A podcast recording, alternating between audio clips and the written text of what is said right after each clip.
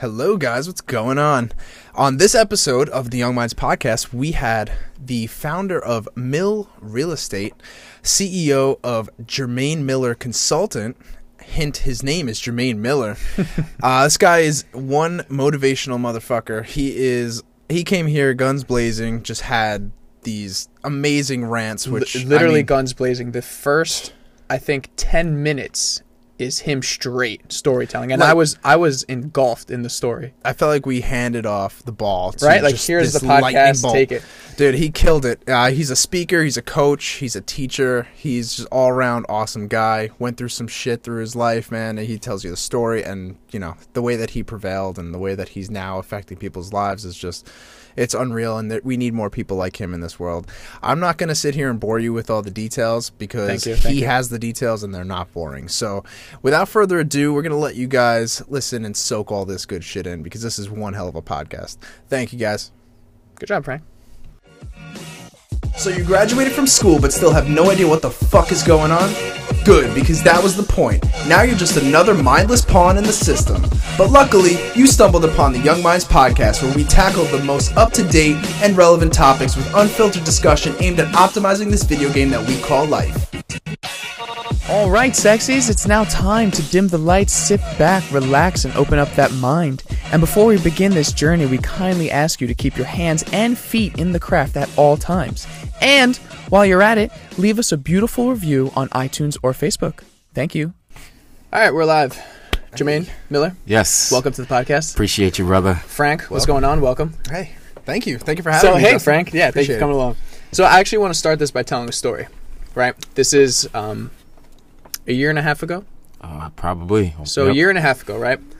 I walk. I was living uh, on my own with uh, roommates, right?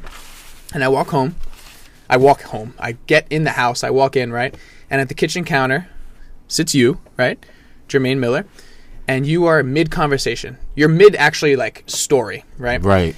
I walk in and I'm just putting stuff away in the kitchen and I'm overhearing what you're saying and you're talking to my two roommates and you're just in this story and so lively about it and just the story grabbed me, right? And I wasn't even I didn't even know where it started or what was going on, but I just like sat back and listened because I was like, "Holy shit, this guy can tell a story and I'm I don't even know where this started, but I just want to listen. Like I just want to listen." And it went on for a half hour. I just stopped in my tracks, sat in my kitchen, and listened to you. I didn't even know who you were or what was going on. I was just like, damn, this is crazy. And at the end, I remember you turned to Alon you're like, yeah, so how was that? and I'm like, I'm like, what? What do you mean, how was that? And you're like, oh, yeah, I'm a, I'm a speaker. And I'm just uh, rehearsing. Like, I'm rehearsing my story and everything. And I was just like, fuck, man, that was real. I, I forgot exactly what I said, but I like shook your hand or something. I was like, that was really uh, something, man. You've inspired me. And, and I remember that day vividly. I was like completely motivated after that. Like just motivated to continue doing what I was doing, you know? Right. So how, uh, how does one, like, what's your story? Like, I want, I want to hear it again. Like, how yeah, does, let's hear that Yeah, let's story hear if you got it. If you rehearsed it enough. If I, think- said it enough times, right? yeah, like how you got to be so good at storytelling and, and creating just it's just a bubble that someone wants to just sit and, and watch, you know, a story that someone wants to just stop who's got no idea what's going on and just listen to you. Well, one of the ways one of the ways I started was, you know, just obviously getting in tune with who I was as an individual. And I've gone through some things and many people go through things in life, but because they never really learn from what it is that they're going through, they can't really tell a story. They feel like they're always going through it. And, you know, I didn't grow up with a si- silver spoon in my mouth. In fact, um, I grew up in Staten Island, New York, which is one of the forgotten boroughs that they like to call it. And I grew up in a single parent household. And my mother raised me and my younger brother. Um, and she did what was best for us, which was put a roof over our head, clothes on our back, and food on our table. And growing up, we had some influences. And, you know, nowadays we have a lot of influences. Most of the influences, ironically, are really negative. But then there were some positive, some negative influences. But one of the positive influences that I had growing up was my grandmother. And she raised me. She lived in Harlem in the 80s when I was growing up in the 90s.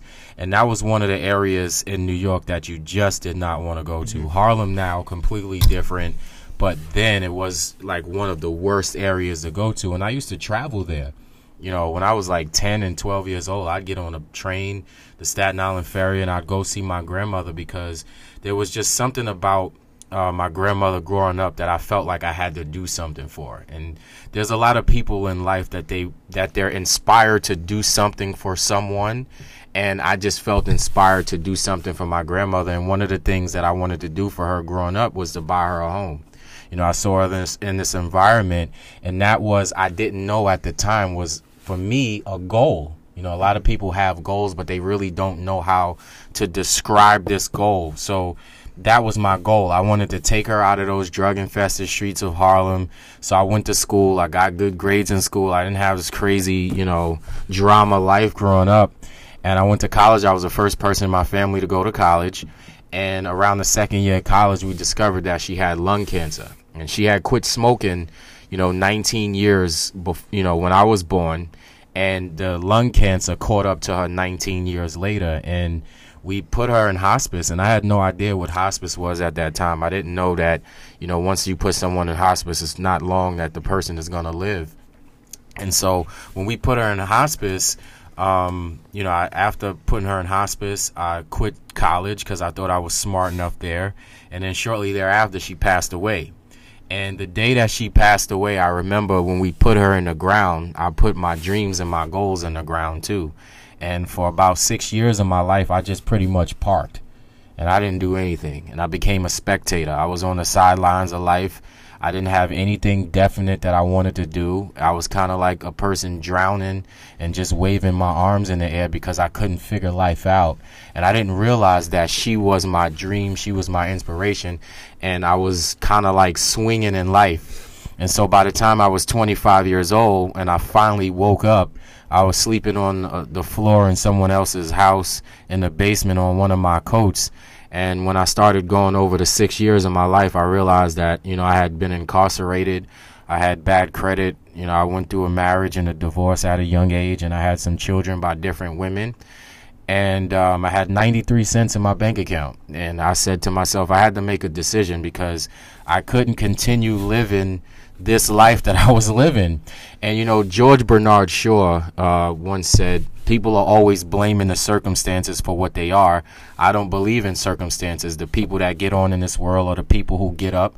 They look for the circumstances they want, and if they can't find them, they make them. But the majority of us, we're making circumstances, but we're making circumstances that we really don't want. And the reason why we make circumstances that we don't want is because we never really decide what it is that we do want. We hope, we wish, we pray for things to be a particular way.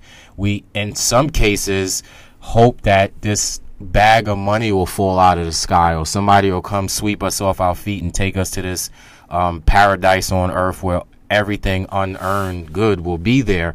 And that's how I was feeling. But when you really have to make a decision to say, you know what, this is what I really want for myself, and I have to start to imagine life as what I want it to be, not as it is at this particular moment, things will change. And I realized that I had to take an assessment. And my assessment was in five years, if I don't change what I'm doing right now, I'll be right in the same predicament, you know? So I called a friend of mine and I said, listen, man, I don't have the money to start a business. You know, I got 93 cents. I can't seem to find a job at this particular moment. The next best thing for me to do probably is to try to get into some sales force. And the only thing that I can think of is going into real estate. But the problem is I don't have the money, and at the time it was two hundred and fifty dollars, but I didn't have the money to join to start the real estate course. So I asked him to borrow the money, and um, he said, you know, I don't really have the money either, but whatever you think that you can accomplish, I'm going to stand behind you. He was a really great friend of mine to this day. And, you know, I went to work in real estate. And I remember um, my first day in real estate, we had training, training programs. And the third day, I printed out my bank statement and I told my the boss, I said, listen, I appreciate the bagels. I appreciate the orange juice. I appreciate everything you guys are giving me in these training sessions. But unfortunately, if I don't get out to some office and try to figure this thing out, my Metro card is gonna run out, and I don't know what I'm gonna do after that. And he didn't think I was. He did thought I was joking, and I showed him my bank statement, and um, he let me go to one of the offices, and when I got in one of the offices, I realized that this is the only place I'm to be able to stay for the next few mo- for the next few months. I got to make this thing happen. And for sure, I was the first one in and the last person to leave, not because I had the key, but just because I didn't have anywhere else to go. But I worked hard, and that's one of the things that we don't do anymore. A lot of people don't do that. They they want something, but they want it at a convenience. They want something, they want to accomplish something, but they want to accomplish it like however they want to accomplish. It's like, you know, we plant a seed in the ground and we're expecting some type of harvest, but when the harvest doesn't go the way that we want it to go or the process doesn't go the way we want it to go, we wind up quitting. And so I pushed and for 10 years I was in real estate. I sold over 200 million in real estate in New York City and one one year I got overlooked for being a manager for one of the offices. I left the company, went to another company, the same thing happened again, and I realized that I didn't want to work for nobody anymore. You know, I didn't want to continue building somebody else's dream. And to about 3 years ago I started my own firm. And when I started my own firm, something else happened. I realized that I wanted to be a conduit to help other people achieve their goals and their dreams. And in order for me to do that, I had to live mine. And you know, some people nowadays they're telling everyone to live their dreams and go after their goals, but deep down inside, those are the people that aren't living their dreams and aren't living their goals. And we got a following, a bunch of people following the followers that are actually unhappy. They're frustrated with life, but they're telling everyone else to live their dream. And I stepped out and I lived my dream of owning a business, starting a business, and then from there, uh, last year I, I launched Jermaine Miller Consulting, uh, which helps um, train, coach, motivate, and speak to Fortune 500 companies, uh, one-on-one um, companies. I speak at schools. Just at an event um, this past weekend in Tampa, Florida. See what I mean? This is what I. Damn, you just threw so much. You just threw so much out there, and this is what I came home to. Yeah. I Yeah. was just like, fuck. It's better than Jeopardy, bro. Yeah. I mean, I, Like, I all tried to edit some things. I didn't want to, you know, No. 15, 20 years of life. I want to edit it, but um, it's very important to understand that when you want to when you want to go after something in life, you got to be definite. I love your philosophies because a lot of people they get stuck in in what you said you were in, where for five six years of just fuck, you know, f- uh, fuck everyone, Right. wa- like you know, I hate everything. Everyone wants me to fail. everyone- Right. And you, a lot of people we see get stuck in that, and it's, it's And you blame outside sources. And Right. Instead, you're you're looking at it from the inside It's the out inside and saying, out. "Well, I have 100% accountability here, no matter what. This is my life. No one else is controlling it. Right. So if I want the outcomes that I find very attractive, I must do the things that I find Absolutely. are going to get me there. Otherwise, I'm just going to continue sitting in the spot, running on the treadmill. Absolutely. It's um it's interesting because what happens is a lot of us don't realize that we're going to pay a consequence for inaction. And if it's almost like I had a, a situation happen to me recently, and I talked about this because I was, you know, I was getting in shape and I was running during the summertime, and I live in Long Island City, so one of my runs I'll run from Long Island City to uh, Central Park, which is about a five mile run. So I like to run in the morning. So I said, you know, today's the day I'm gonna start. Right today, no matter what, I'm talking to myself the night before, but I'm saying tomorrow I'm gonna start. And 4:30 hits, the alarm clock rings. I hit the snooze button. Ten minutes later, I hit the snooze button again. Ten minutes later, I hit the snooze button, and finally, I decided to get up. I said, you know what? Let me shake myself off and let me get up. Here was the problem. I finally got up 30 minutes later, and as I'm running on my way back home, I'm 20 minutes away from home. I get an alert that says it's going to be a thunderstorm.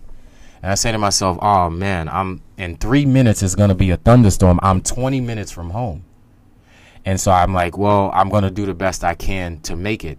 The sky opens up, pours down on me, you know, pours down. And I'm saying all that to say what this is what happens to us in a long term when we fail to take action. See, the reason why most people don't take action right away is because number one, we can't fathom what's going to happen to us in the future. We, we, we don't know. We, we don't have that picture. But also, we don't pay the consequence for not taking action right away. So we say, I'll do it tomorrow. Or I'll do it next week.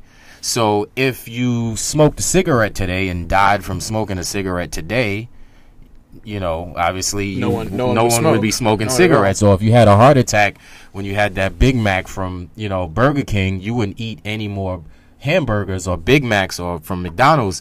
But it doesn't happen that way. It's over the course of time, me being inefficient with my action causes the compound effect in the future. And that's foresight and a lot of people lack that you know Right. a lot of people they it's the immediate gratification era right Right. so i think there's a generational gap or, or a generational there's a clear line between like the, the generation i think it's x and Yes. then you got uh, millennials Right. baby boomers and x and then you have uh, millennials right and like that generational gap there's a clear distinction between hard work and what we want to call smart work like we, Smart we work, work right. smarter Right. right? And I find it in myself too. I'm like, you know what? We could work smarter, not harder. Why would we do that? But Right. you know, hard work comes in many different forms. It doesn't have to be backbreaking labor where you're just like, I'm gonna be a bricklayer. I'm gonna purposely like work hard, and this should be my accomplishment. Right. But instead, we look at there's so many possibilities to do things without that, without that resistance. So why not do that? Let's Right. get that immediate gratification, but it's not fulfilling. Right. and we never seem to find that the we're looking for a plateau like that safe space. Finally i made it. Good. Everything's good from this point on but that's not the case Well, it's- you know? it's it's, a never really pursuit. It's a perpetual pursuit Right, right. of struggle and accomplishment struggle and accomplishment struggle and accomplishment. And then you finally look back and you're like wow i climbed up this entire mountain Right. and look how high we got Right. but instead of looking at the mountain from the bottom and saying that's huge Right, fuck that right. you know we we gotta start to see have the foresight to see that that's possible if we just take day-to-day steps and then the negative happens when you're constantly shaving off your profits so to speak Right. of the day the fruit of your labor Right. every single day and saying Where, where's that reward well you keep consuming your reward the Right. reward's going to compound over time with these healthy day-to-day actions just be patient and know that it'll be there like you have the foresight for the future that you want Well, I think I think that boils down again to actually knowing what you want. Like, you know, I mean, you got to be able to define this thing at all cost.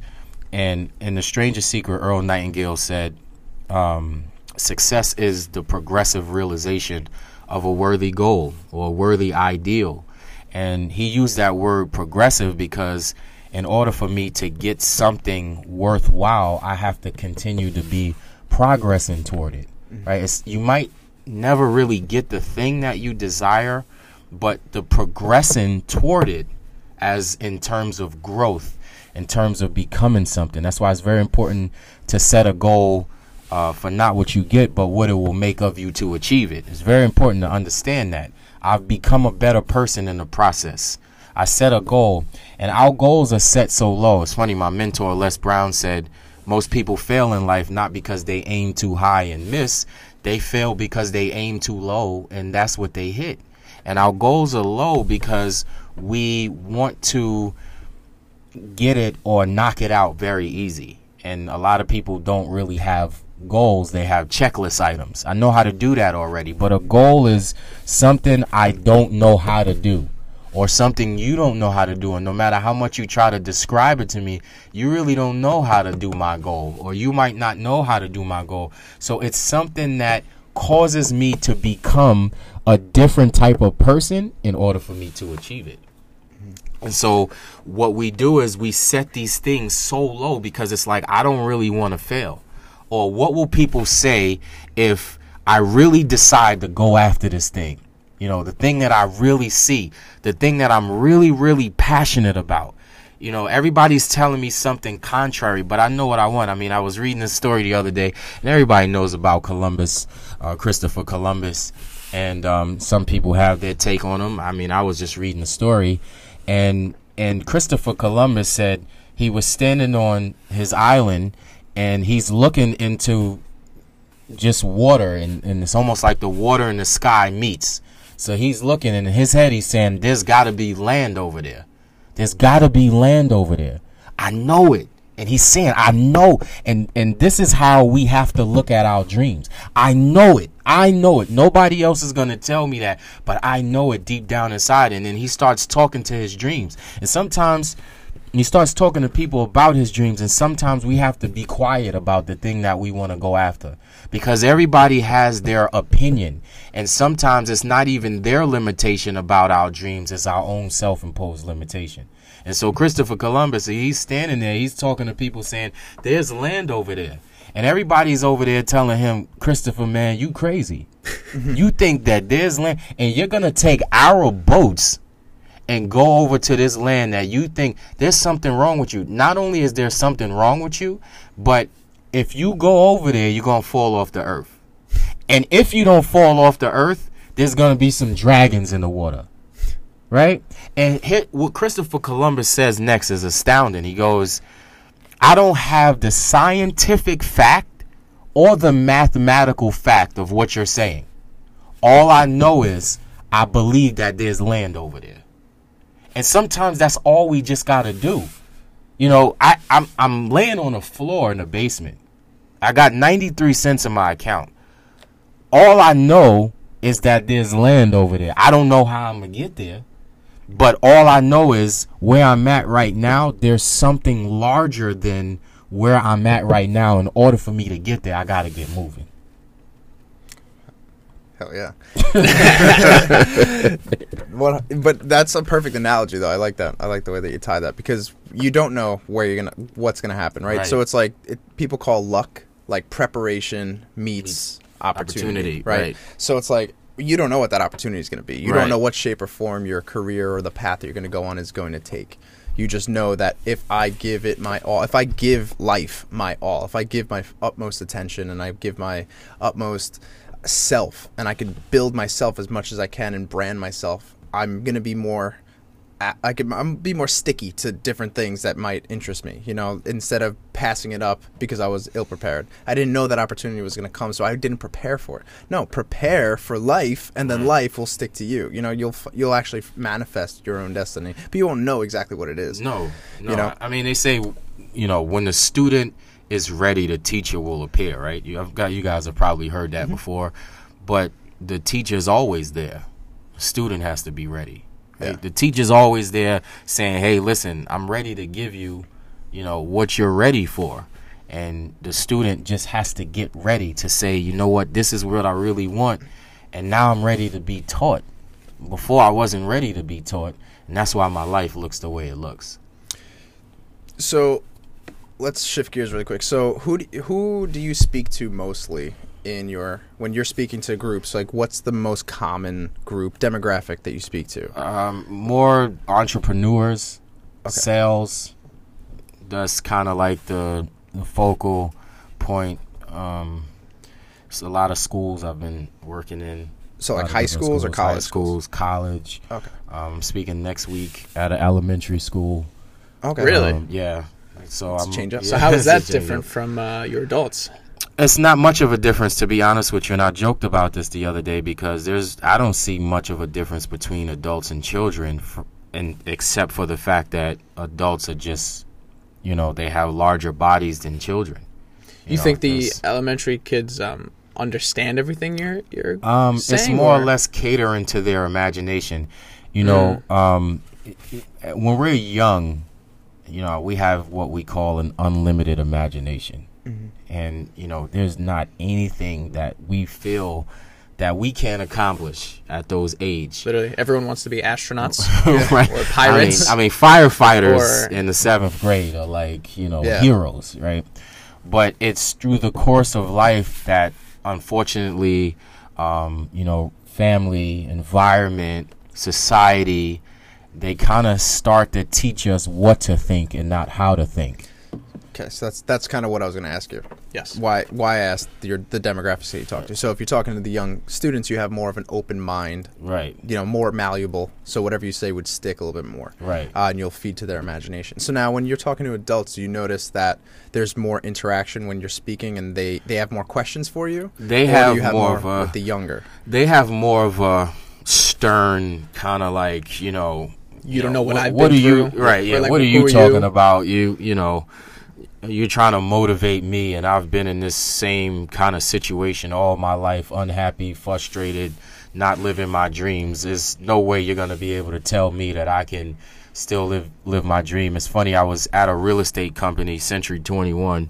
We were doing a training there, and I have a training called Create Your Image, and basically the training is in a summary is about taking what you imagine in your mind and writing it down on a sheet of paper. That's really all it was. A little warm up exercise. So I went around a room for a little while, looked at everybody, gave them a five minute exercise. And one particular lady I kind of zeroed in on. And I'm, I asked her if everything was okay. She said, yes, everything is fine. She didn't write anything on a piece of paper. So I went back to her again like three minutes later. There was nothing on a piece of paper. So I figured, you know, after this exercise is over, I'm going to ask her to be the first person to say, you know, a couple of things that she wants to go after. So the exercise is over. I went straight to her. and I said, you know, I want you to tell me what you got. If it's not in your paper, it's got to be in your mind. And the lady broke down crying. Whoa. She broke down crying. I never seen a person cry like that in front of people. And I said, Is everything okay? And she said, Yes. And I said, But why are you crying? And she said, Jermaine, I don't have an image of who I want to be. And I said, If you don't mind me asking, you know, I was raised with, with some manners. Um, if you don't want to tell me the answer, you don't have to. But how old are you? And she said, I'm 68 years old. And I looked at her and I said, Wow, she's 68 years old and she doesn't have an image of who she wants to be. 68. And Abraham Maslow once said, Most people tiptoe through life hoping to arrive at death safely. And we just tiptoe through life. Tiptoe, tiptoe. It's like, you know what? I'm not going to really try that hard after this. I'm not going to really try that hard after that. As long as I die safe, I'll be okay. And here's this lady, 68 years old, frustrated. She never created an image of what she wanted for herself. So now I ask her a simple question. And the only thing she could do is break down and cry. Because that it's at that point where you like, "Oh my god, 48 years ago when I was 20, I didn't make that decision to go after what I want and I built 48 years of a life I don't want. Now I'm stuck. That's and they'll sad. start to say That's things sad to like, realize. yeah, Yeah. start they start to say things like, you know, well, I'm gonna die soon anyway, and I'm like, "Ah, you're missing the point. But you're point." not. Yeah. You're, you're Right. still not. right, right, You know, and and that's uh, it's it's kind of goes against what everyone thinks when you're 20 years old. When, when you're 20, you're 21, 22, you look around, you're like, fuck, like, why am I not successful yet? Why am I, why am I not? Oh, that's but it's big. like, bro, you're just started. And look, look at that lady, 68, and she's thinking the same thing. There's Yeah. no age cutoff where it's like, okay, now you're 25. You have, if you're not successful yet, what are you doing? How you, how you 25 and you're not successful yet? You know, so th- there's no cutoff limit. People have to realize it's, it's, you could any age, you can manifest yourself, Right. right, and Exact- open up and, and be like, okay, this is full throttle now. I Right. finally set everything up. Everything in the past is secured, and I'm I'm ready now. It well, I think the key. I think ultimately the key is for the person because I had a 25 year old I was talking to after an event the other day, and she said I'm a failure, and I don't. I, I mean the pressure of society now. Of being something that we really don't know what success is. Here, let me give you a definition of success. Success is doing something you want to do because you decided this is what you want to do. That's it. It don't get no simple. you know? easier than that. And so I'm having this conversation with her, and she said, "You know, I'm 25 years old, and I'm a failure." And I said, "Well, what what does a failure mean to you? Like, what what exactly is a failure?" And she said, "Well, I'm not doing this, and I'm not doing that, and I'm not doing this." I said, "Okay, hold on, stop. If at 28 years old, so from 25 to 28, you make a commitment."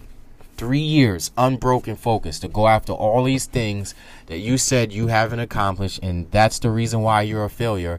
And at 28, you see yourself doing all of the things that you said you feel that. How would you feel? She said, I'd feel great. I said, What if you don't do that by the time you're 28? Will you still feel like you're a failure? I said, Yes. I said, Well, I just gave you 36 months to go achieve the things that you want. And we don't understand the time. Like three years of unbroken focus in anything you'll be successful at. But you got to know what it is that you want to be successful at. Hundred percent. You have to have a clear goal. We use Yep. that as as trainers too. We use that same analogy when it comes to uh, a fitness goal. Specify exactly what it is you want. Something measurable, attainable, and realistic that we can take, measure it, and then in a time frame of three, five months, we measure that thing again. Just to give you that little spark of, I, I did that. I got those two inches off my belly. Right. You know, just that that one numerical thing, but it's pinpoint it. Let's pinpoint it and focus on it. um, I was doing a. I actually sent um, my my my spiritual dad, uh, Les Brown. Um, I sent him a story because I'm in my book. I'm writing a story about the oak tree, and I was doing this really incredible study on this oak tree, and for the first 75 years, the oak tree is in existence. It doesn't produce acorns consistently. Now you know what an acorn is. An acorn is just another oak tree inside of the acorn, ready to be uh, birthed, waiting to be birthed. But for the first 75 years, the first 30 it takes to produce an acorn, the next 45 years is very inconsistent. So for the first 75 years that this oak tree is living, it can't get the thing that it's supposed to get correctly and consistent. And I'm doing this study on this oak tree and I'm saying to myself, wow, this is powerful because this oak tree has to go through snow, rain, sleet, hurricanes in some cases, other oak trees falling and becoming casualties. But never does this oak tree say, I'm not an oak tree. Never at one point this oak tree says I'm not an oak tree. And by the year 75, it starts to produce the acorns consistently. But it had to weather the storm. It had to weather these seasons. It never got up and said, you know what? this thing ain't working out being an oak tree here. I'm going to go somewhere else and plant myself. It knew it always knows that it's an oak tree and my job is to produce these acorns consistently and I will go through whatever it is that I need to go through in order to get my destiny and my destiny is that those acorns. So there's a lot of us that don't want to go through working out and and losing weight. All I want is the microwave results. Can you get me a six pack in two weeks? No, I'm not interested in this. That's this. all we get Yeah. asked. Can Honestly. you, is there any way my booty could get bigger in 24 hours? Because I really need it. well, the biggest selling products are build your butt in five minutes. Right. Build your butt in 15 minutes. The ultimate hack. Yeah, it's all bullshit, did you ever man. You have like- to go through the storm, like Gotta you said. go through the And some people will take that story and be like, Jermaine, you're talking about a fucking tree. Yeah. Shut up. Yeah. Your analogy about a tree, we're not trees. right. But no, dude, that tree was born from the same earth we're born on. bir- we have earth. to go through shit as humans in order to be that stronger person. Right. And be able to tackle bigger problems. We have to go through stuff. It's okay. It's okay that you're 25 and you know you're not doing the same thing you see on social media where all people are fucking living life. You I- know, you have we- to differentiate that. we have definitely lost the value of time, right? So if you realize like everything that is innovative today or is top of the line, what is its u- what usually makes it valuable? The fact that it saves you time. Everything. Amazon, why is it so big? Because it saves you time. I could have this package on your doorstep in 2 days from this click to the doorbell ringing. Three hours. Why does if that matter? uh, Yeah, exactly. So now it's like you're innovating even more, and we're bringing in all this energy so that we could get things done quicker. Microwavable meals, quick, easy. Fast food, quick, easy.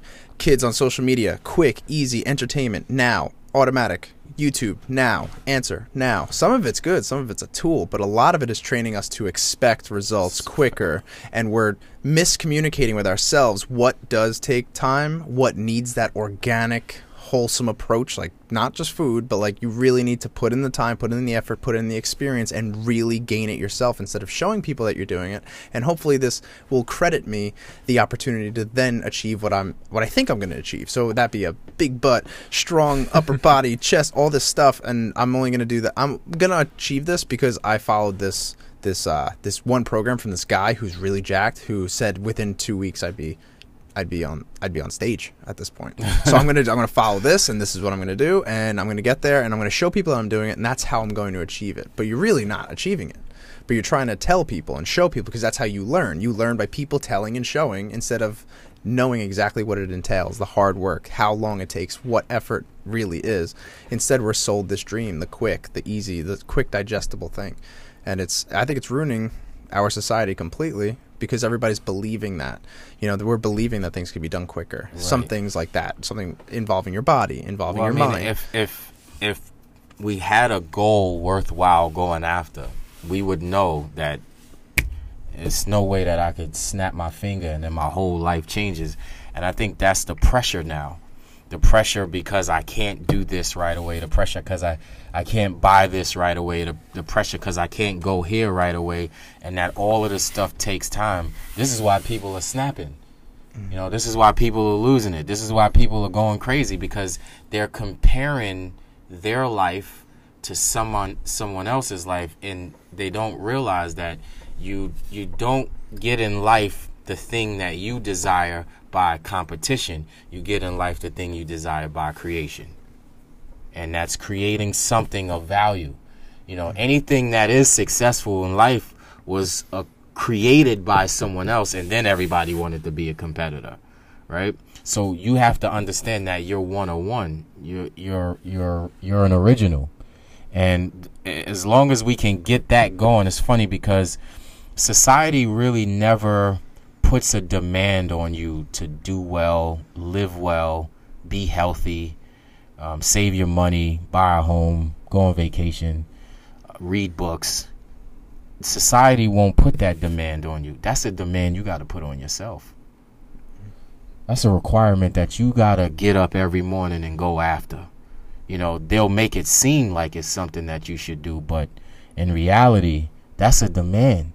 And the the problem is I can be inspired today to go do all of the things that we talked about on this podcast, but 5 minutes after this podcast is over and I heard it, I'm starting to think about all the other 100 other things that I want to go after, and that's why we don't achieve the things that we want.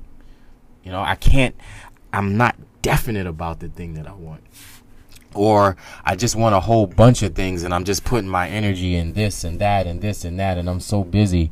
And there's so many people right now in this world being busy. There's a lot of people being busy. Very few people being busy building the life that they really want to live.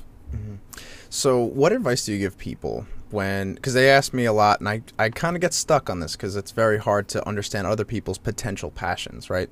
So people go, "Uh, so yeah, you say you're all passionate. Yeah, you have health and fitness, and that's that's cool. But like, I don't have a passion. I've been, you know, I went to school my whole life. I, I then I went to college, and then once I got out of college, I just don't know what I want to do. I you know, hung out with my friends. I kind of dicked around for a while. And now I have no idea what I love to do, and now I just have a job to make money because you got to make money. Right. Now my time is consumed, and I'm just kind of bogged down with my day to day, and I'm in the momentum of a life of decisions that I really didn't intend on making, but I ended up making because of convenience, and now I'm stuck here. How do you, how do you find your passion? You know, do, do people come up to you and ask All you that? I feel like that's a common. Yeah, all the time. Um, I think first things first is you gotta have a picture of something that you want to do in life. And I think that when you take the money off of the table, because that's where we all get stuck at. It's like, you know, if I do this, I'm going to make this amount of money, but that's not really how much money I want to make because that's not where really where I want to live. You got to take the money aspect out of it and say what what is there something that I'm good at that I'm so good at that people would actually pay me that I love to do. Mm-hmm. And you got to be able to find that because you know all through school we you got to go to this school, you got to go to that school, then you got to go to college, and then if you want this, you got to do that, and you got to go to this. By the time all of that stuff is over, and we realize this is not what we really want to do with our life, and it's like, well, wh- what exactly am I passionate about? You know, I'm empty. I've been doing all of this stuff for years, and now I'm empty. I have no idea. So it's like, what would you do if money wasn't involved? You know, how would you like? Would you travel the world? I mean, would you actually go train in the gym? Would you develop a blog, a health blog, or um, would you create a software? Would you create games? I mean, what would you do if you didn't have to include money? And I think that's where it starts. Yeah. You know, if I, if I wasn't getting paid for what I'm doing, would I be able to do it because I love it? I mean, I, I spoke probably about a thousand times before I got my first paycheck for speaking. and that just so happened that I was so passionate about speaking and helping people change their life. I wanted to impact and empower people to change their lives. I wanted to be an, a conduit to people to achieve their dreams, and I didn't care about the money and didn't need a dollar. And I would go everywhere and I'd speak and I'd speak and I would speak and I would speak. So that's where I talk about where the passion comes from. I'd read and study, and nights I study. I, I went from uh, having four books in my library in 2015. I had four books. Uh, I think uh, last week I tried to count. It's well over a thousand books. But that's because I developed a passion in something so much so that I invested into something so that I could become better at it. And now I'm at a point where I'm in demand where people will pay me because of the stuff that I became so passionate about. I invested in me first. It Hell yeah. shows. Passion shows in someone. You see when someone's fully involved in their craft. Right. Like, all right, this guy's serious. Right. They are serious about this, and I want because they're so serious. I want them on my side. Like, I want them to talk. I want to. I want to know what he knows. You know, I want to know. I want to know what she knows, and that's a that's a really important um, something you have to realize that if you want something, fully immerse yourself into it. Right. Fully. I mean, fuck what everyone says because people in. people are going to give you people are going to uh, pull you back. Right. And you know who's going to do it the most? Shockingly, your family. Family. Yeah. Family, always. For some reason, man, th- every time. I mean, I've seen it I it personally. I've, we've probably seen it personally. Everybody, because we're, we're three dudes who've who fully immersed themselves in something we love, and every day it's like your family members, man. They're right next to you, but be- I guess that's why they do it because they see you and they're right next to you, and Well, they're they just like, want they, they want what's best for you. yeah. Well, that's, what they, tell want. you, That's right? what they want. What's best for you. You don't have to do that. You know we're okay here. You don't have to push so hard. You know I don't. And and it's it's sad because it's they're trying to help you, but they're hurting you. Mm-hmm. Right? You know. You know. No. Someone in our family. No one's ever done what you've done in our family. So you don't have to do that if you Yeah, don't, don't- really don't want. stretch yourself out. Right. Yeah. Are you sure you wanna do that? right. Yeah, I feel like they're focused on your survival and like what's good for you for survival. We want to make sure that you Well, exist. survival in this lo- society, Yeah, just surviving. Just, which but like means you have, what uh, makes the most money. yeah, you have the most money, benefits, and you have time. Benefits, then you can start a family. Like that typical, like Yeah. no thrills, just No the, thrills. the the basics. Bro, you okay, know how many you're now. times my father has thrown benefits in my face? He's like, because of this podcast and everything I'm doing, he's like, you're gonna have no benefits, no benefits. I'm just like, it's not the point, Mhm. man. It's not the point. I could give two shits about benefits. Like, I love this stuff, and just right over their head. But I think it's that generation because uh, my father's off the boat from Italy, Oh yeah, he's in the right? yeah. And in Italy, grew up on a farm. right. no no his parents never had a job no one had a job it was you work the farm you kill an animal if you want some meat you pick the crops if you want some veggies right so hands was always work Right. so i'm doing all this stuff social media making money through that youtube and all this and it's like he doesn't get it Doesn't get it. doesn't get it at all and i've always tried to explain and he sees the passion in it but he thinks I'm just like lazy because I don't work with my hands, physical man, work. physical work, and it's so hard to talk to people like that. But I know that I need to be fully immersed in what I'm doing. You can't tiptoe. So I, I completely have to. It's sad because he's my father, but I just have to cut his shit out when Yeah. he talk and when he talks about it, and it's very frequent. But I just have to cut it out. It's it's very sad. But I mean, he won't be satisfied until like uh, financials are through the roof. You know? Well, again, That's- that's, that's that's the box that we're put in. It's like, oh, you're not making any money.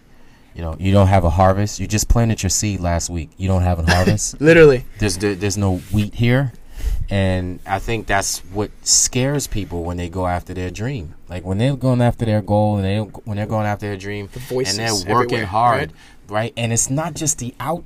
It's not just the exterior voices. It's those inner conversations that we have sometimes. Like, oh my God, you know, I think it's possible, but I don't think it's possible for me. You know, I've been doing this now for a month. I've been doing this now for six months. I don't really see what I thought I should see, and that's the problem. We have a picture of what we think this thing is supposed to look like.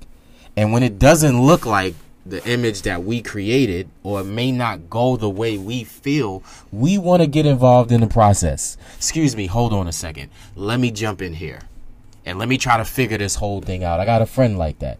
Always want to get involved in the process. Let me get involved. Let me get involved. It's not going the way I want it to go. Let me jump in. I want to get involved in the process, and we're not letting it manifest itself. All we have to do is plant the seed and know the moment we plant the seed, we're not going to get the harvest, but we will start the process to the harvest. Our job then is to make sure that the weeds don't take our seed. Another mm, another yeah. beautifully put analogy. yeah, no, it's, it's perfect. I mean, it, it, it's life versus life. I mean, the seed is life, and that seed is the concepts. That's how we've oriented our lives in society today. We have ideas that then manifest into corporations and products and services and you know successful businesses. That's it's the same It's the same. evolution of that that life form, and there's so many parallels. And to see it, you know, to see our idols talk about a story and say, well, uh, you know, like The Rock, I had seven dollars in my pocket, then goes off and to be the highest grossing, uh, highest grossing actor. So we just see that we see that jump, that spike. Where like you started there and you're here now. How the fuck did you do that? Right, You know, we don't the see middle, the day to day. We you don't see the hour to hour. We don't see the struggle. We don't see the the initiative taken day to day. We don't see the no, sorry, I can't go out, guys. I'm doing this, or I'm cutting these people off because they're toxic. We don't see that part. We see all the glory. We see the muscles. We see the truck. We see the movie covers. We see all that shit, but we don't see the things that they blew off, the things that they sacrificed, the people, the relationships that they could have had that they don't have anymore. And now we see the final result. And we go, that's awesome. Right. It must have been this linear process, Right, up and up and up and up, like a roller coaster, all the way up to the top. It didn't go up, down, up, down, down, little up, skyrocket, come back down. It didn't do that. No, it was just linear. They had this lucky catapult into the future, and eh, that's not me. Nope, can't get there. And I'm- think it's. Do you think so? With that thinking, do you think that that comes from the way that we're taught and we're schooled? I feel like with school and the the typical one through twelve, grade one through twelve, like that puts us in that box of expectation that this this father figure, this God figure, is going to just pull us into the workplace and give us a job right out of here. Oh, you've earned it right out of school. Right, Take it. just because you someone just help me. Yeah, you you deserve it now. Instead of creating the the mental uh, the the mental uh, space or the mental fortitude to then get through and create your own destiny. Well, we're taught We're that. just kind of like mean, follow directions. Right, yeah, that's just, in, you know. that's instilled. I mean, when we go to school, we we go from first to second, from second to third, you Yeah. know. And the only time that you can see that you've grown in school, you know, I went to school. I went to uh, kindergarten um, last last year with my with my middle son, and we did the PTA. And I tried to sit underneath the desk. I sat down in a chair. It was a long way down to the chair, but I tried to get underneath the desk, and it dawned on me there why they make desks this small in kindergarten. So I'm not supposed to fit at this age. But we never really know that we actually grown until we go back there, but we only grow physically. Most of us we're still thinking on a fifth grade level because we we won't grow from from a mental standpoint. We're only growing from a physical standpoint, and so that's because all we're really taught in school is what to think. We are never taught how to think in school. We're never taught how to create in school. We're never taught how to overcome objections in life, how to deal with circumstances. We're not taught that in school. We're taught here, you got to learn this curriculum. Here's the questions. And we take that through our whole life. And that's why when you're 25 years old and you're like, oh my God, I failed, what did we really fail at? And and on top of that, the structure of school isn't real. That doesn't happen anywhere No. in life but in school. The whole sit in uh, six rows, four across, one person stand up and let's everyone shut up. I'm talking. Only the teacher. Right. That's not real life. That's not how it happens. I had a class once where the teacher was so anti that. Everyone was in a circle. There was no curriculum. No, and this was in college, at Queens College, Queens University. Uh, we sat in a circle. There was no curriculum, no. Um, she just like kind of led the conversation, and the entire class, the hour and uh, it was actually a two-hour class, I think. Horrible. Two-hour class suck, but we just talked the whole time, like real world conversation. We would get into debates. We would, and she would kind of, uh, you know, Mediate. mediate, but it was just real. And if we took that and said and made different life situation classes. And obviously, some things you need to learn, some things you need to study. You know, there's some curriculums where you need to know information. Like this is the information you need to know. I get it, but you're right. It doesn't teach us the flow of life. It's And how literally to just sit down and, and listen. That's it. and, and that's probably why we have so many issues. It, it- you know, I want I wanted to talk about the negative stuff um, that you were talking about with your family because, you know, I, I had this house in Pennsylvania, and I hadn't I hadn't gone to this house for a long time. I mean, I I, w- I hadn't been there for a minute, and um, I had gone. I got down there, and there were like you know grass all over the place, the trees all over the place. So I called the landscape scaper guy to come, and we're walking through the yard, and I'm like, man, those are some, those are some big plants. I never seen that before. Well, like overgrown- like overgrown they're grass plants, and- but they were like strong plants, so they like looked beautiful on the top. They had like colors. So I looked at them and I said, you know, I didn't plant those you know, what kind of plants are those? And he looks at me, he goes, those aren't plants, Jermaine, those are weeds. So I, I grabbed my phone and I, I, you know, I'm always trying to learn something right away. And so I Googled the word weeds. And what I found out about weeds was very intriguing. You don't need a seed for them. Um, they grow in abundance and rapid, and their only job is to suck the nutrients out of the soil so good crops don't grow. So you don't need a seed for them. Their only job is to grow in abundance. They grow rapidly, and their only job, their, I mean, the only job is to take the nutrients out of the soil so the good crops won't grow. And I really started thinking about that. And this is what we have to think about in life. If we don't plant our dreams, if we don't plant our goals, if we don't plant the things that we really want to plant in our life so that we have the right harvest, by neglect of planting those things, we'll get the weeds. And so when you think about not really going after your dream, not really going after your goal, it doesn't matter. Like the person could be negative, the situation could be toxic, but your job is to say, This is my garden. I'm a gardener, and every day I need to make sure nobody's in my garden. Every single day. And that's not necessarily just external, that's also internal right here. I got to make sure that I'm planting the good stuff. You know, I'm reading this great book by Emmett Fox. It's a small, tiny book. It's called The Seven Day Mental Diet. I mean, you can read that book in about five minutes. But it talks about only focusing on the things you want to manifest in your life. Nothing else. Because what happens is we want success, we want happiness, we want money, we want cars and houses and all of this good stuff, but we're always thinking about not having money, being overweight, being frustrated, being unhappy, um, having all of these bad things happen to us, and we can't positive and negative emotions can't occupy your mind at the same time. One or the other may must dominate, and the one that usually dominates is the negative one. So we can't outpicture our negative feelings, our negative emotions, our negative ideas with positive stuff. You can't do that. You got to make a decision. So I think that's a powerful book. It's a powerful book for you guys to get. Emmett Fox, A Seven Day Mental Diet. But if you're gonna go after success, you got to understand something. There's to be some challenges. There's to be some obstacles. There's to be some hardships. You got to know that. And when those things happen to you and you know it, you say, well, who else is supposed to go through this?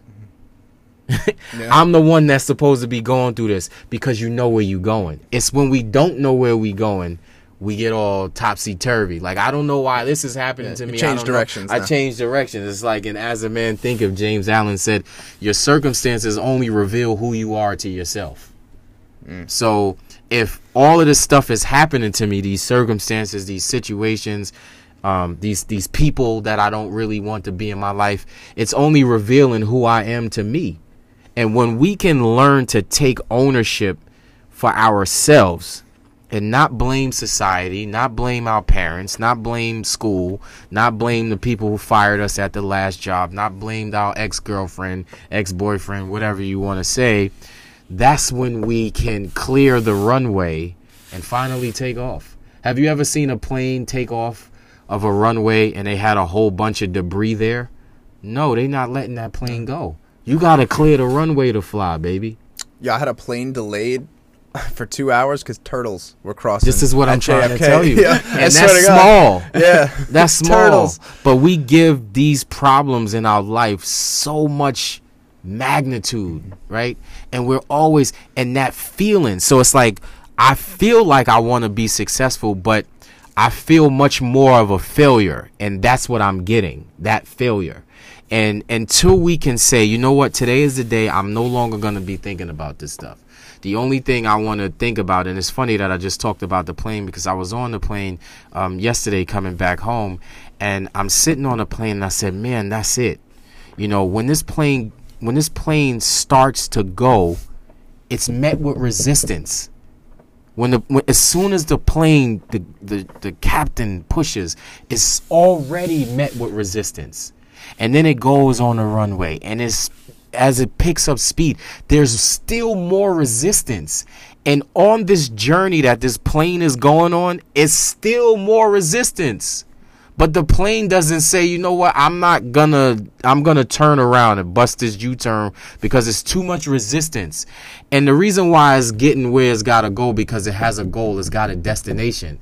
And I was telling this young lady the other day who was talking about she's a failure, I said, You gotta think about this. How many people are waiting for you to get to your destination? Because in you getting to your destination, you're gonna help inspire all these other people to get to their destination. You holding us up. You holding this up because you talking about all this drama that you shouldn't be talking about and you refuse to get off the runway. Do you realize that there's many people right now in this world that's waiting to hear your voice? They're waiting to hear from you. And they're like, man, you know, if it wasn't for you, man, oh, I wouldn't have, I wouldn't have tried this diet. I wouldn't have, I wouldn't have went to the gym. I saw you every morning going to the gym. You saw I put I saw something today. You said, "Man, you know what? I used to get in the gym and I used to just go do other stuff, but I wouldn't work these bands. Now I'm working the bands. I'm motivated to work the bands. You was motivated by somebody else that was working the bands. But until you saw this person's results with the bands, you were like these bands are fruit fruitless. And that's where we come in when it comes to achieving our dream. This is why it's important to find your passion.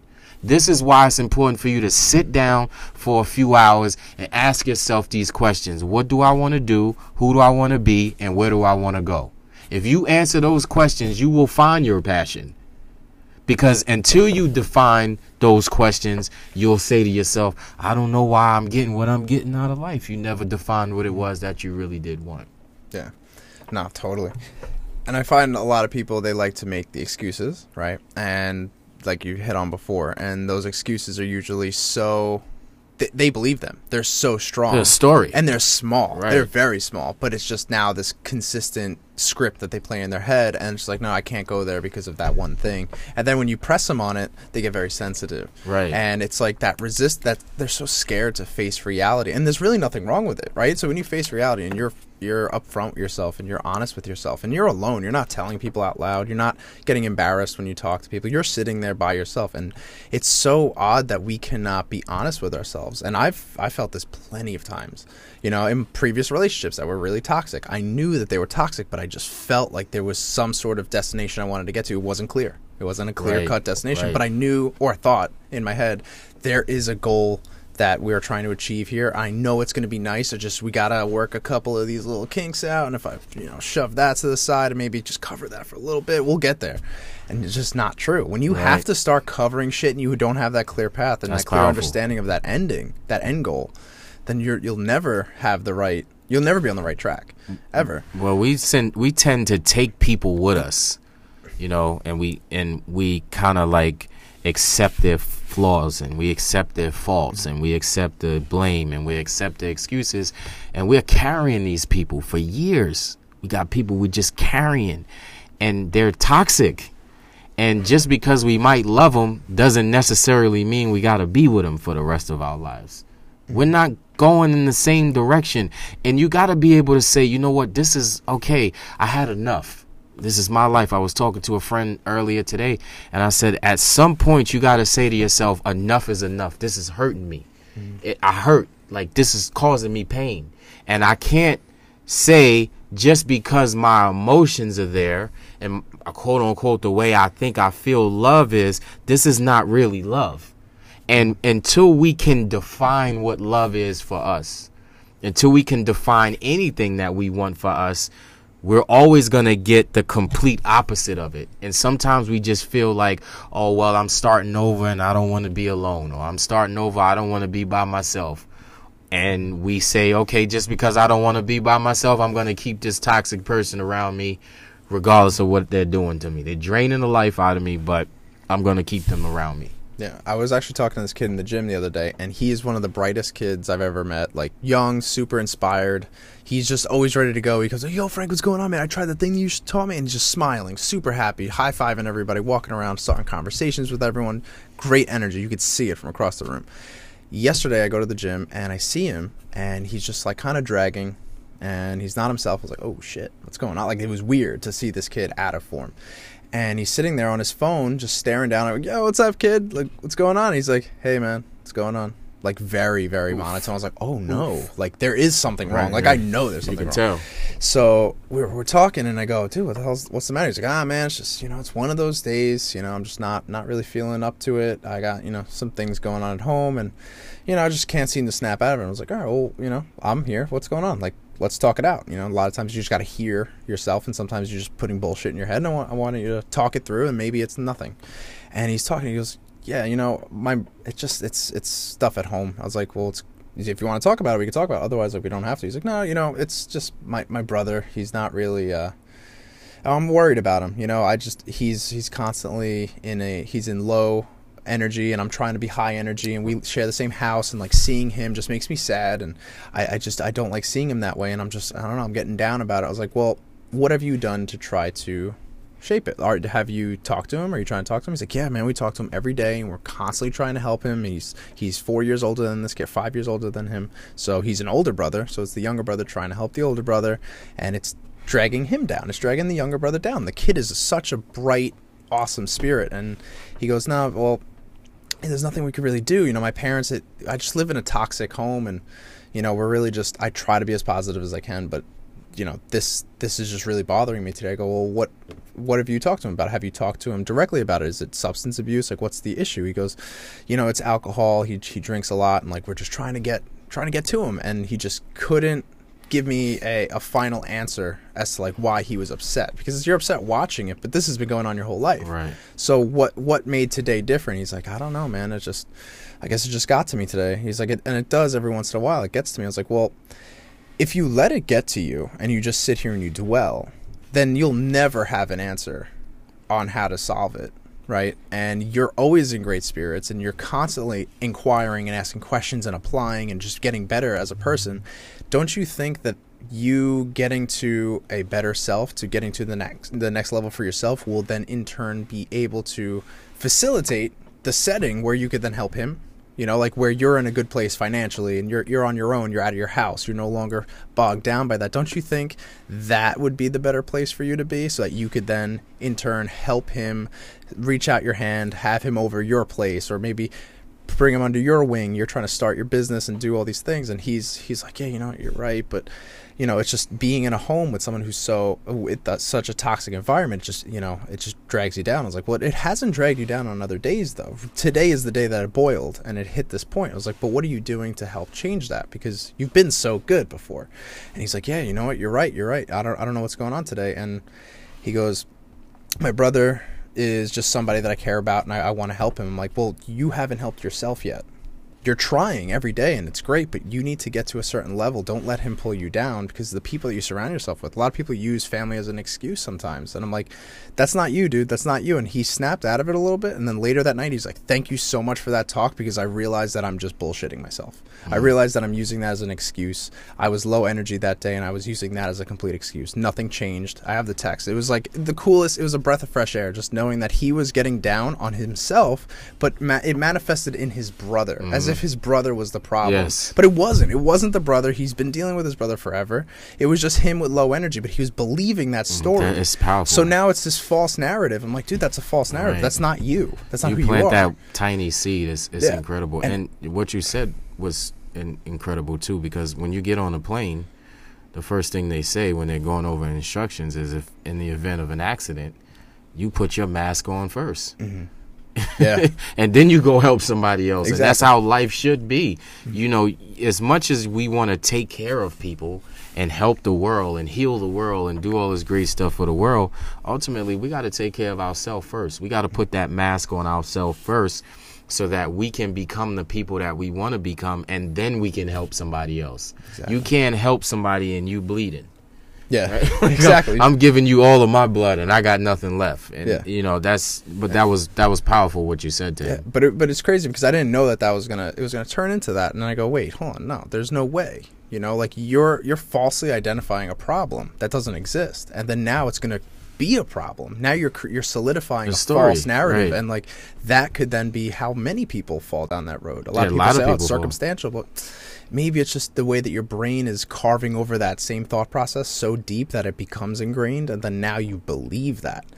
And now just that belief is the thing that drives you in the wrong Well, it's, direction. when I talked about the negative stuff, you know, scientists discovered that we think anywhere between 65 and 68,000 thoughts a day, and 87% are negative.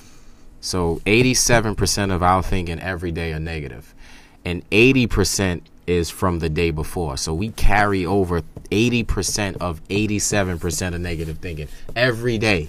And the only thing that we can do to combat any of that negative thinking is we actually have to inject positive thinking into our lives.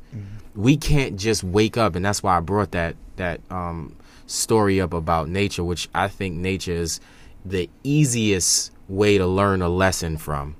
Um, but in order for me to inject or in order for me to get the things that I want out of my garden, or we can use the garden of my mind, I have to inject these things into my mind. Or I have to inject these things into the soil. So by default, by neglect, the weeds is gonna happen. I gotta know that. Mm. But if anything I want to create in my life from a positive aspect, that's the stuff that I have to inject every day.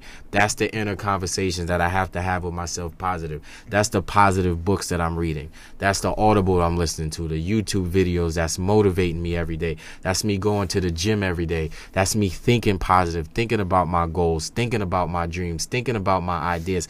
That's thinking positive. People think that positive thinking is I close my eyes and quench my fist and everything is gonna magically go away. No, this stuff is repetition.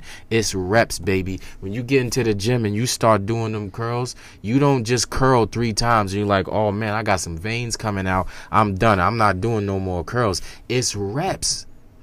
And you got to do a lot of them in order to get what you want. It's the same thing when it comes down to your mental diet. Hell yeah. So I want to I want to ask you a question. Sure. Um, I want to ask someone with your philosophies philosophies in life and uh, your children too, because you said uh, three kids, right? Right. right. I have three sons and um, three daughters, but um, Oh. my daughters don't live with me. Uh, so I have three sons Okay. that live with me. And there were eight, Eight, four, and- six, and four. eight, six, and four. Okay. Mhm. So they're right at the age where they're growing and they're learning, and they have a father who thinks the way you do, which is beautiful. Right. And then we have uh, we touched a little bit on it before, social media. Social media. social media. We we said a couple words about it, but nothing much.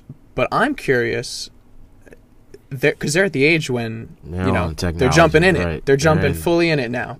So how do you see social media? Is it a good thing? Is it a bad thing? When it comes to raising your kids, do you sit and talk with them about it? Do you structure it? Like Well, you have to be as an as a parent. You have to be disciplined yourself. You have to know um, this is not going probably going to end well if I continue to let them drown themselves in this. I, I think they did a study.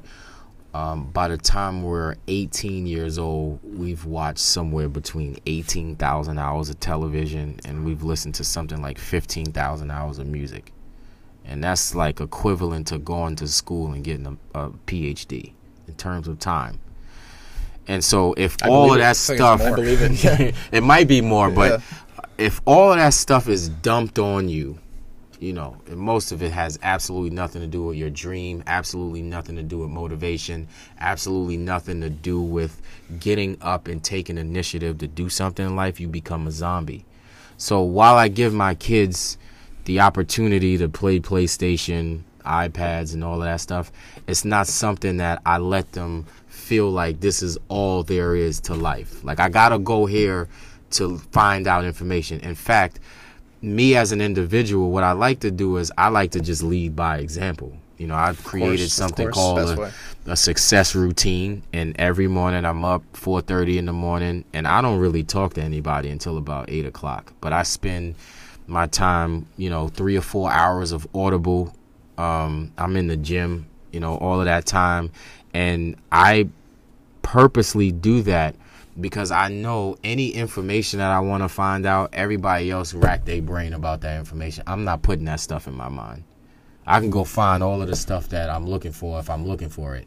And most of the people now, they spend and put all of their energy, all of their time, all of their eff- effort and information that's not actually even going to get them paid.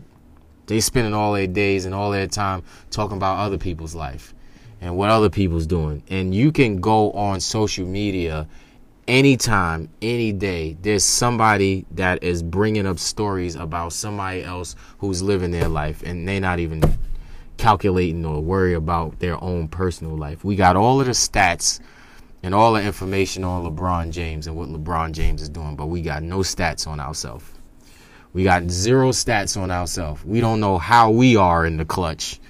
Yeah, for we real. don't know how our percentage is pulling up from three, and I'm talking about in life. Yeah. We have zero stats on ourselves. So I understand that, and I want my kids to be a, you know, they know what's going on in life, and I want them to be children because I don't think I really had that opportunity to be a child. I just had to grow up and raise my younger brother, um, who was five years younger than me. So I want them to to have that, but I don't let them drown themselves in that because there's more to to life. They got school all day, they got this all day, they got all that all day. You can't let their small little minds be controlled with that.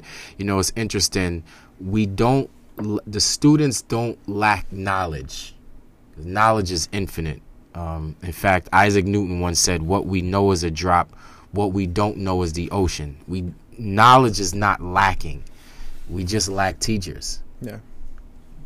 That's 100%. that's that's what it all boils down to. We just lack the teachers. So as far as the children is concerned, I just do my best. I can't shield them from everything, but the only thing I can do is be, you know, a, a better dad for my children than what I know.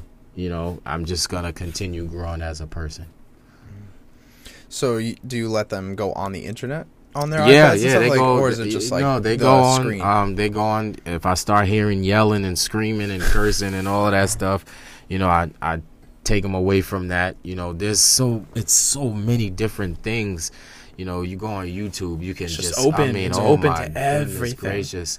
So you gotta, you gotta, you gotta, you gotta watch. You do. You gotta watch because it's and that's the sad thing is like it's just one little crack, one little opportunity, one little something, and something can slide right in, and then next thing you know, you know things is happening to to these children that we can't even really control because it's just so much of it. I couldn't imagine being able to type in whatever the hell I wanted into a Google search engine or a YouTube uh, When you were like into six, a YouTube seven, eight. search engine when I was seven or eight or nine. Like the age of when I was getting curious and I was like, mm, oh, it's gonna show up on my computer history on my computer downstairs. God scared. forbid, it's I just was like scared.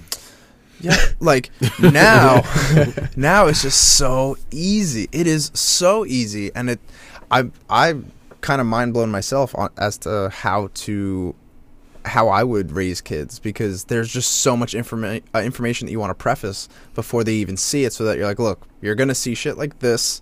Just know that this might not be reality. This might be that. Like, there's so many caveats you have Right. to put in place in order for the kids to be like, okay, my dad said when it was. No, I think you have to be across this- honest and mature like that to them and let them know like this stuff is going to pop up. This, Yes. you know, you are going to see A, B, and, and, and C, and just l- explain to them what it is. And it, anything, and not even just the internet, anything in the world, like Everything. You know, like Alcohol, we talked about you were that going to see alcohol Yeah. when you grow up. When you when you maybe even when you're 12, you're gonna see marijuana. Right. You know, and this is what it does. This is what it is, and you could talk to me about it. I, think, that honesty. That's, yes, I think that's important because I mean, I I had a conversation with uh, my eight year old, and I said, you know, this is what happens to your teeth if you don't brush your teeth. You know, it, it's so simple. It's it's not complex. This is what happens when you're eating candy and you're drinking soda at eight years old. This is what happens to your teeth, and I'm showing them images Instead of just teeth. saying, right, always I brush your teeth. so. right, right, because I said right. so. Don't eat candy. Right, That's right. the Worst worst you know? response. Right, so. because I'm gonna say, okay, I'm gonna eat candy anyway. I don't understand what my Fuck you, dad is. Right, like I don't know. It's like when I was younger, my mother's, you know, don't mess with the girls, and I'm always with the girls. I didn't get a, I didn't have a, you know, I didn't. You know, what do you mean I can't mess with no girls? Ain't they- Watch me. They're always girls are fast on is what my right. Girls are fast is what my mother used to say when I was younger, and I wound up having all the fast girls. So you know, Ah. yeah, but that's that's so key though to be transparent because when you become enemies with your family and your parents, like at a young age, it's like, oh, they're on the opposition. Right, Those people are not on my team. Right, Those people are team. against what I want to do because they're saying because I said so. Because that's what we do in this house. Things Right. like that, that's not sufficient, man. Give me give me cause and effect and I will then analyze that. And if it's true, you're not on the opposite team. I see what you see. I understand that. Right. And I think kids are smart enough to see that and I think a lot of parents their their issue is that they're so hyper stressed that they don't have the time to be diligent and teach kids and go through each step.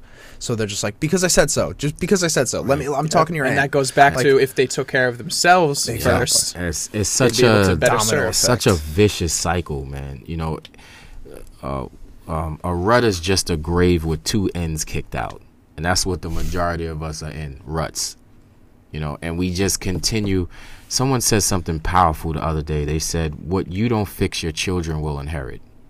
Mm. You know, what Fucking you true. what you don't Literally fix, like your gut. like I mean everything. What you don't fix, your children will inherit. So and true. because we don't take responsibility to fix those things, we walk as children. We walked right into that.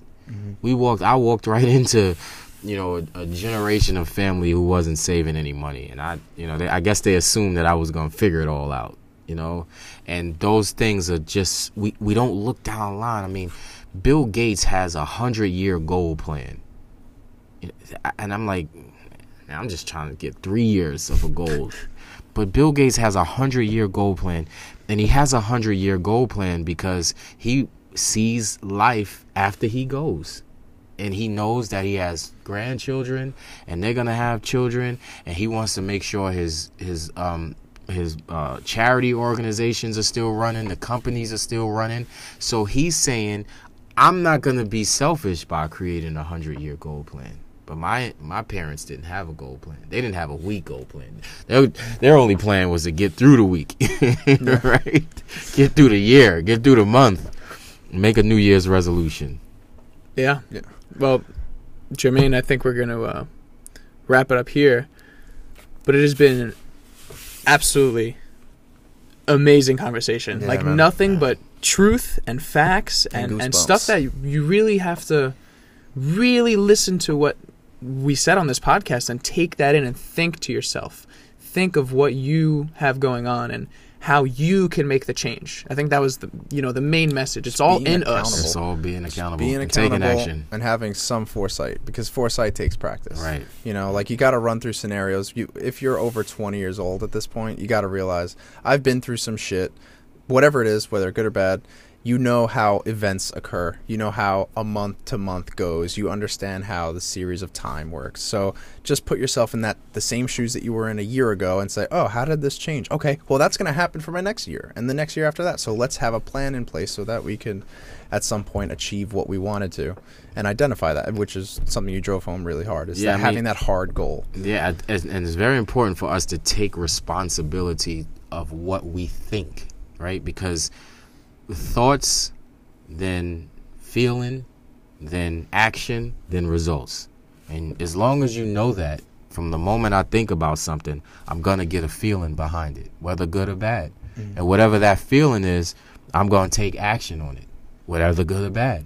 And then I get my results. So when you can understand that if I start thinking positive, I'm going to start feeling positive. I'm going to start taking positive action and I'm going to get positive results. You'll be very strict with the way you think. Hundred percent. That's a Nice way to wrap it up. I like that.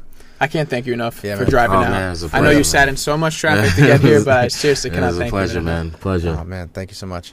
All right. Really, for real. So wrapping this one up, All right, guys. Hope you enjoyed it. Leave uh, leave a five star review on Apple Podcasts if That that's where be you listen to wonderful. us. Yeah. Scroll down, five star review, uh, and then oh, plug all your uh, social media, please. Social A- anywhere, media, anywhere yep. someone could follow you or keep up to date with what- what's yeah, going on. Yeah, I have. Instagram, uh, Jermaine Miller, J E R M A I N M I L L E R. You can find me there, or Facebook, same handle, Jermaine Miller, or Jermaine Miller Consulting um, on Facebook as well. Okay, and what are your the two companies if you want to? Uh, Mill Real Estate, M I L L R E, uh, www.millre, um, and then uh, JermaineMiller.com as well. Awesome. brother. Beautiful. We'll Thank plug so those much. down below in the uh, in the links. So check them out. Yeah. Hell yeah, guys. Until next time. All right. Bye. Later. I'm not fucking leaving.